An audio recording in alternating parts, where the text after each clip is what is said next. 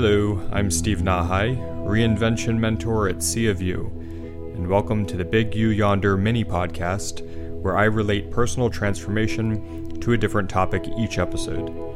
My goal is to keep these episodes short so that you have more time to digest the information and get back to your journey forward.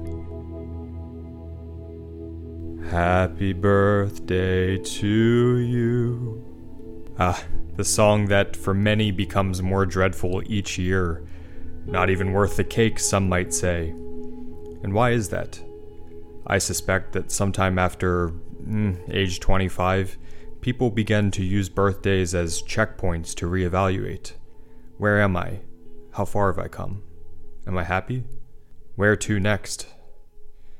We measure our progress against expectations that are often tremendously high whether in regard to career, relationships, appearance, etc.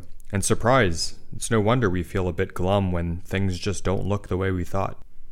Moreover, it might be the case that we feel that we're yet another year away from our youthful ability to flex and change or grow in new ways. And that's exactly what I'll cover in today's episode personal transformation and aging.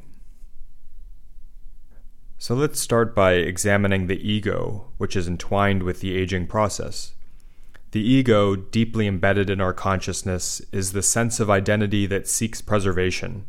It's a sort of switch that must stay flipped in one position to ensure comfort, security, and survival.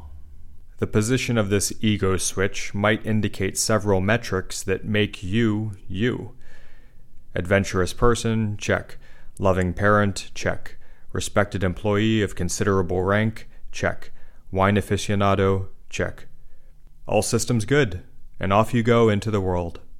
Uh, truly, this is a matter of survival when considering that in order to move about the world, interact with people, work, make decisions, defend your beliefs, one must be able to relate themselves to the complex environments of society, to find and secure their place among it.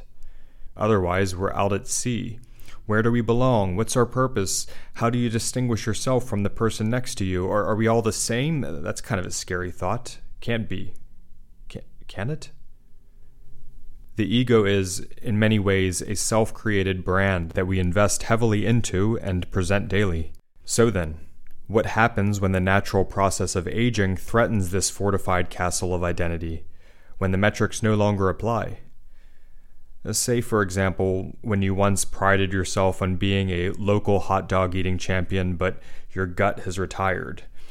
Or when your children leave for college. Or even for younger folks, more and more, when your job becomes automated due to advancements in AI. But during these precarious moments, another switch flips fight or flight. The ego, like a unique individual, campaigns for its survival, and its methods aren't always healthy most of the time, we cling to what was and try to return, finding ourselves frustratingly at multiple dead ends, attempting to squeeze into shoes that no longer fit. And we do this for obvious reason. Youth has always been favored for its revered qualities of energy, beauty, and wonderment, everything fresh and unfolding, as if life is some show orchestrated purely for us. Why would we ever want to sever ties with that? How could anything be better? Regardless of whether we want to sever ties or adjust them, we often have to. The shoes don't fit. It's at this point when I believe it's wise to consciously design a new vision for ourselves, one that does fit, that will renew our faith and allow us to move forward, aging with enthusiasm. Uh, this transformational work will, in turn, accomplish two main things. It will create harmony between yourself and your environment, provides peace, and it will result in a lifestyle that increases your joy, aligning you with unexpected opportunities. The work that I do at Sea of You is geared towards designing these new lifestyle visions, and as a primer, I've gathered a few tips for flowing with the current of age rather than resisting. Number one, make a list of everything you can still do and enjoy doing. There is a terrible tendency with age to fear diminishing abilities or uselessness. By emphasizing our strengths, we maintain momentum in directions that allow excitement. Number two, focus on being of service to others and the world at large.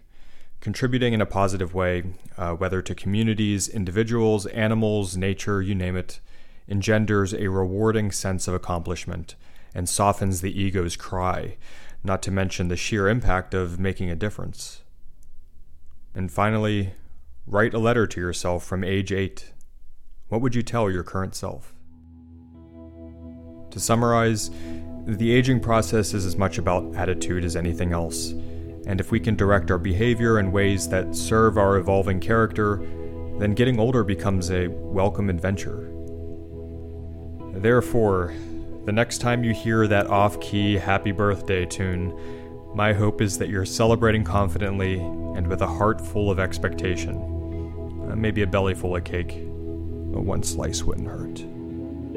Thanks for listening. Check out seaofyou.com for more information on how you can get started on your personal transformation journey that explores the ocean of enthusiasm within. Godspeed.